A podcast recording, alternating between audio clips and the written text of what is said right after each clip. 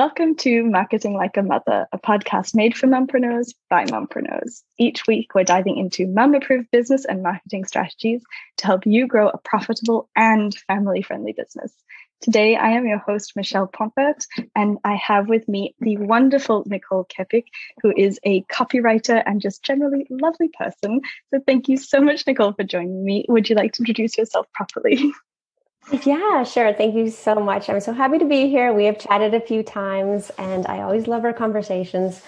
So, I am a conversion copywriter. Um, I write for coaches, creatives, um, service providers. It's, yeah, I tried a niche, but it's kind of a wide audience. But basically, it's anybody who has uh, struggles with writing their own copy, um, website copy, sales page copy, email copy so they either don't have the time to write or the desire, or they say they don't have the expertise. So that's where I come in to help them. And it's 99.9% women, which I love writing for. So yeah. That's awesome. You and I connected, I think, first in Sarah Massey's VIP group. She does VIP days, and I know that has completely transformed your business. I would love to hear what your journey was between, you know, the typical client project to this VIP day model.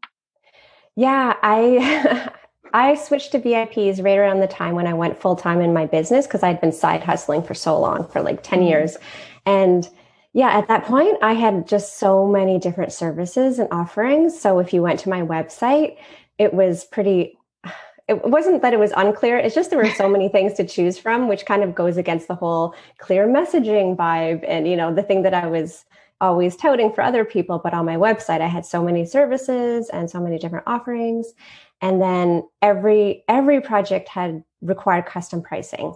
So mm. I found mm. when clients came to me and said, "Oh, I've got this project," I would just spend so much time creating these custom proposals. And you know, I had a Canva template, but then I, you know, I was a big on like everything has to be pretty, everything has to be on brand. So that took a lot of time. And then just the just the thinking of well how much should i charge for this? And this project's different. And i would just like spend so much time thinking how much should i charge? Is that the right pricing? And then i'd ask my husband and he would have no idea. And um, yeah eventually i found sarah and then i got into the vip day model which made that aspect of the business alone so much simpler because then mm. i could basically say to clients people interested in my services this will take one day, this will take two days, this will take three days. It was just so much easier. It saved me so much time. And then if they if they said yes, great. If they said no, then I didn't I don't want to say waste, but I didn't spend like, you know, 6 hours doing this custom proposal. It was all good. So I just found like it really simplified my life. And mm. then it was also good for clients too, because then they always knew that they were going to get um, their project done in a dedicated chunk. They knew when it was going to start, when it was going to finish. It wasn't going to drag on. Mm-hmm. So that was just so much easier. Yeah. I mean, I could go on and on about the because it also makes it easier for me to plan my calendar and just my life in general. Yeah, I can imagine that's really helpful with the whole mum piece of that puzzle of you know planning life and business. Do you feel like it changed anything for you with fa- like family planning around business? Yeah, yeah, absolutely. Because now when I look at my calendar, I have, you know, digital calendar, but I also have a giant whiteboard in my office. So I've got a couple months and then I can I can physically see on my calendar, these are the days I'm dedicated to client work and these are the days that I have open. And then I can plan around that. Like we can plan to do impromptu trips, day trips, or whatever it might be, but it's just so much easier planning. Um, and the other thing too is I have more control over if I get copy edits when they come in, because I'll typically mm. say, you know, these are your VIP days. Please have your edits, if any, to me within the next two days or something, right? So it's very um, condensed. Whereas mm. before, mm. when I was freelancing, I would, you know, it's like you would get a million, cha- everybody would come back to you at once, basically. If you were working on multiple projects at a time, then all of a sudden everybody would have their their edits back at once instead of just like in nice little neat pockets. So mm. yeah, it just goes back to the simplicity thing. I love that. I think that's a really nice through line from what I can see from the outside of your business. Like your emails are really lovely, but quite short and quite direct. And your like social posts and just the way you show up is very like simple in a beautiful way. Do you feel like that's kind of a theme in how oh, you approach you. your marketing too, or is that just me projecting? you. Um, I'm glad it's projected that way. Um, yeah, I mean, I try to keep things simple. Um, yeah, simple, clear, fun, casual, conversational, mm. all those things. Um, yeah, I try to not do a million things at once, which is hard as a business owner. But um, yeah, clarity, simplicity, big themes throughout my business for sure. Mm, that's beautiful. So I feel like we jumped ahead, but I got so excited about hearing about your journey. But would you mind sharing with all of our listeners what is actually copy? Why should we have it? What is it for? like, give, give us the basics because I know we can sometimes overlook that. Yeah, copy is essentially the words you use to promote your business, your brand. Um, and then, you know, people will often say, what's the difference between content and copy? So, copywriting is typically to persuade. So, you're trying to get your readers to take a specific action. So, um, usually it's to buy. You want your your readers to invest in you, invest in your programs, whatever it might be. But it doesn't always have to be buying. It could be like apply for this program or um, get this free download. Um, but you're just you're just trying to get your readers to take a specific action. Mm-hmm. So they're not just reading your content and then bouncing off the page. Yeah. So for a typical business owner, that's probably 90% of the writing that they're doing. Yeah. Yeah, absolutely. You want them to take some kind of an action, especially mm-hmm. as a business owner. It's not just a hobby, right? So yeah. Um, at the end of the day, you need them to take that next step to work with you. I love that. That's a it's a really good explanation. I think I've heard much more convoluted marketing speak explanations. Again, very good at the simplicity piece. Oh, thank you. Thank you. So I know you've mentioned a little bit you were freelancing before, but what is your like official background? What did you study and how did you get into this whole copywriting world? Yeah, I studied journalism in university. So I did the four years journalism um, on the print side, which it's like, do they even do that anymore? I don't know. um, yeah, I was in the newspaper stream, I think, newspaper magazine. And so mm. I think in my mind, I wanted to go into magazine writing after I graduated. Um, but yeah, I think because like I just went into journalism because I loved writing. But then journalism is also like being first on the scene and getting the scoop and like mm. being more aggressive, which I'm an introvert. So that side of things, even like interviewing sometimes scared me, although I'm fine with it now. But there were just aspects of it that I was like, wait, I just want to write. I don't want to, I don't want to do all these other things. Um, yeah. And then at the time after I graduated, did a bit of traveling, of course, got that out of my system. And then I was dating somebody who had just gotten into fitness. Like, so he was all about working out all the time and taking protein bars, protein supplements, creatine. Like, he was so in that world. And then he happened to hear about an opening at a company called MuscleTech for a copywriter. so he's like, you should, you should go for this. You should apply. You should apply. Uh, so I was like, okay. So I applied, and the company, like I said, it was called MuscleTech. So they were very like very on brand for you. Very, yes, very on brand. Like it was hardcore. And they didn't have any women in their marketing department. It was all like these big, beefy, like bodybuilders, basically, writing um, not only male ads, but female ads. And so mm. at some point they were like, okay, we're not doing the best job at this. We need a we need a woman on staff. So yeah, so I got hired as the first female in their marketing department as the copywriter. And then I spent like seven years there or something. It was it was a great company, and you wow. know, writing ads and advertorials, um, commercial scripts, like whatever, just a bunch of stuff. It was all very hypey though. Like it was very much like like lose 20 pounds in two days. Like it was just so it was a bit tacky.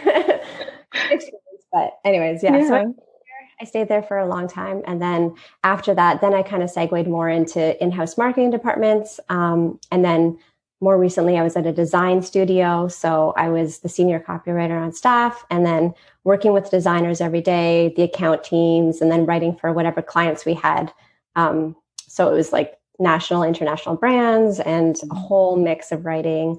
Again, video scripts or web copy, poster copy, ad copy, like just a whole mix of things. So, yeah. yeah. So that was my nine to five world. And then at the same time, I started side hustling my own business. Um, mm and that's where the story gets interesting or it gets interesting but that's where i started going down the entrepreneur path so. Yeah. I love that you kind of took the steps slowly out of you know what you probably thought of in school was like i just want to be a writer and it turned into actually being a business owner and copy for a purpose rather than, you know, necessarily just writing.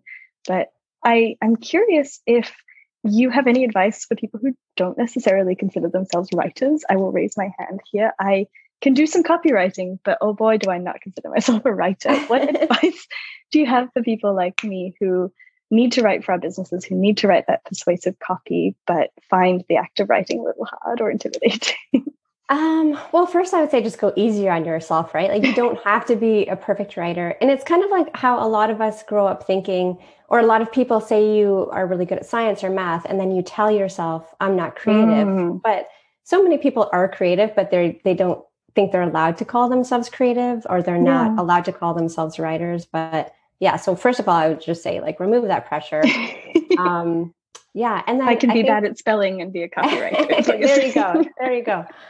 Um, yeah, the other thing I would say is I think a lot of people, especially as business owners, when they want to come across as really credible and professional, they think their mm. copy has to be really formal and buttoned mm. down to convey that but you can still be a premium brand, a professional brand, and have really conversational copy or just mm. like really down to earth copy. So um, it's just kind of like reading your copy aloud and and making sure it still sounds like you and sounds like person versus like super formal or textbooky. So mm. that would mm. be one thing Well, probably too salesy as well. I know yeah, that can be yeah. something we worry about as entrepreneurs.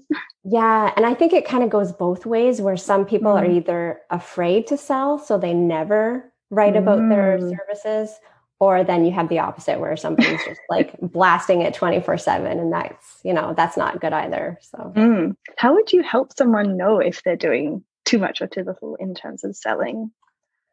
Uh Geez. It's impossible yeah, question. yeah, that is an impossible question. I mean, I mean, I've heard it said that you can sell.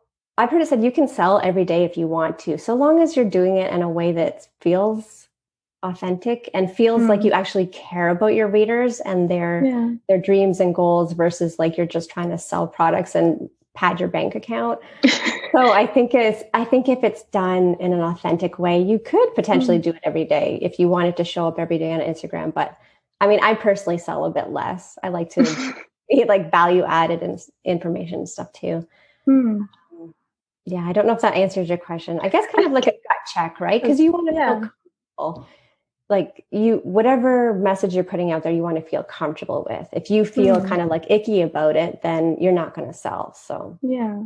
Yeah i think that's something interesting too as you know business owners we also consume a lot of other people's copy a lot of people's marketing and i find it's really easy to tell when someone either didn't feel good writing it or if they feel really salesy it feels pushy and I feel like that's maybe a really helpful reference when you're like turned off by someone else's copy. That's maybe a good sign to yeah. not do the same on your own. Yeah, absolutely. Yeah. yeah. I know uh, a little while ago you started branching out in your business to add in some digital products. And I've personally bought both of them. I really love your templates. And I think you've done a really good job of basically setting up a you know an earlier stage business owner with resources to write their welcome sequence so when i've got a new person on their email list and then um, create like a freebie. So i'm really curious just genuinely as a person like how did you start that? What was that process like for you of adding in some products to your service-based business um, yeah, I think I was just a couple of coaches had said to me, you know, mm. you have to diversify from the one to one because mm. you're always, if you're if you're just serving your clients one to one, you're going to be totally strapped to your calendar all the time. So, um, yeah, so I just thought, yeah, that's absolutely true. So I created these digital products, and but I will say they were a lot more work than I thought because yeah, even low ticket products, I'm like, this is a lot of work. But once you have them created um, they are great for some passive income, recurring income. My mm. thing is that I often pro- forget to promote them. So I need to get better at doing that. They're sitting on my website, which I know is probably like just like grates at your mind to have something sitting on your website, but then not shame. promoting it. Yeah. yeah. But at least I have those resources now. And mm. yeah, like you said, they're designed for people that maybe they they know they need support with copy or marketing, mm. whatever it might be, but they don't have the um, the funds yet to invest in a VIP day or something. So I want to yeah. be able to help people at different stages of their business. Yeah. What what stage of business do you think it is kind of right to start working with a copywriter one on one? Um, well, I think you should first, I mean, I would say anytime because I mean, there's something to be said for having your messaging pat right from the beginning. Mm. But I also know that sometimes when you're just starting out, you might be, you might switch your odd, you might change who you're serving or, you know, switch things around. So maybe in the beginning, like DIY is totally fine because you don't want to invest a ton of money right away and then decide, oh, wait, I actually like this audience better and then mm-hmm. have to mm-hmm. rewrite everything. So I mean, it could go both ways. You can invest in somebody right away and really help you with that messaging, or just yeah. DIY it in the beginning. And then when you're super clear that this is what you want to be doing, then you can invest in a copywriter. Mm. Okay, the web web designer me can't help but ask this. Do you think that we should do copy first and then web design, or web design first and then copy? I think I do think copy first. I mean, I've had it both ways where mm-hmm. um, sometimes clients will say, I've already got a design template in place, and then can you write the words to match my template? And, you know, I'm happy to do that. But I find too that most designers I work with will say, no, please give me the copy first. Oh, yeah. then, it, then, it, helps me structure everything. Um, it gives me inspiration, it helps me structure everything. So I find most designers will say, yes, please give the copy first. And yeah. I hope that the copywriters also agree that that is the right way around. It's, I, it's just yeah. so much easier. I like doing it that way too because then I mm. I'm, kind, I'm literally starting with a blank slate, so I can just write as I please versus thinking, oh, I've only got a tiny section here, I have to fit my copy to that, or yeah. or this this is the size of the headline they want. So, yeah, yeah, that's that's my preference too. But like I said, it can go either way. Yeah, no, that's it's helpful to hear from the other side because obviously as a web designer I have my own bias and I recommend things based on my own biases, even if it's unconscious. But it's good to know that from the copywriting side too, it's easier for you guys to do your full process and then we can kind of do our full process with that. Yeah, absolutely. And I've also, again, I've I know a lot of designers, I've talked to designers, and you know, sometimes they say, their struggle is when they're working with clients and then it's at the the last hour and then the client doesn't have any copy or the client's expecting them to write copy and i'm like that's crazy i would never i have never had a, a client expect me to do web design so why would a client expect a web designer to do copywriting unless mm-hmm. unless you are gifted in both skills which would be amazing yeah. like quite yeah. a superpower but Yeah, no, it's funny. I do a lot of branding and web design projects, and I've always found it surprising to clients that I ask and sort of insist on a pause between the two because branding, you know, it starts with the strategy and then the visuals, but that strategy is so helpful to inform things like your photography and your copywriting. Yes. So it's always kind of a shock to people when I quote like a long timeline before their website goes live because there's so many of these other pieces that really need to be in place before we can actually build the website itself. So yeah, absolutely. A, a funny and I wonder then, do you get people who don't realize that they need to do that branding and strategy first? Yes, and usually we then have to talk through pushing their timelines out, or I've been much more insistent in the booking phase. Like, no, no, trust me, we do need this month break because really, really need that copy. But with the day rates, at least there's easier ways for people to catch up and get their copy sorted. Yeah, yeah, absolutely. Yeah. I feel like we could talk about this all the time because it's just such a such a good topic. And I think copy is so, so powerful. If sort of listeners are getting ready, if they're kind of at that stage of getting ready to work with a copywriter, what do you think the highest impact thing for them to hire for copywriting is? Like what should they invest their first dollars in for copy? I, I mean, I believe a website because I do write website copy, sales copy, email copy, but website is still the number one thing that I get asked to to write, and I just think it's so important because yes, people might find you on Instagram or another platform, but they're always going to go back to your website, to that digital mm. home, to read more about you, um, to get a feel for your brand, and like we know too that social media can plummet to the ground tomorrow. We don't know, like not very likely, but you know, your digital home, your website is so key. So I would say mm. start with that. And then you can also, like I find when I write website copy for clients too, they can take a lot of that content and repurpose it for mm-hmm. emails or social media. Like it, it kind of is the foundation for everything else. So it's such yeah. a good investment, design wise and copy wise, of course. Mm. I didn't lead you, I promised. I, I yeah, she did not pay me to say that. I said it of my own free will. uh, Well, Nicole, I feel like we could talk forever, but I want to keep this, you know, nice and brief and actionable. But I know you have a really, really great training to help with this whole copy thing. Would you mind sharing with us a little bit more about that and how people can go and take that training? Because it is awesome. I have watched it multiple times. Oh yes, so I have a freebie. It's a about a 15 minute video. It's called Five Must Haves for a High Converting Sales Page. So sales pages are something that you know a lot of people struggle with too whether it's writing for a service or a digital product or a course so um, yeah just a quick video with some tips on that on how you can write in a way that's um, really persuasive and powerful but not super salesy and icky so yeah it's it's helping people with that end of it yeah and that's on Nicole's website. You'll find it very easily. Yeah, yeah. It's on my homepage. If you scroll down, I think I also have a dedicated link to it for a landing page. But yeah. We'll share that in the in the description as well. Do you want to share where people can connect with you and learn a bit more about you as well? Yeah, sure. So my website is nicolekepic.com, my first and last name. And then on Instagram, I'm at NK Copywriting. I do have a Facebook page, but it needs some TLC. it's not the best. So please go to Instagram instead if you're going to choose a platform. Um, yeah, or my website.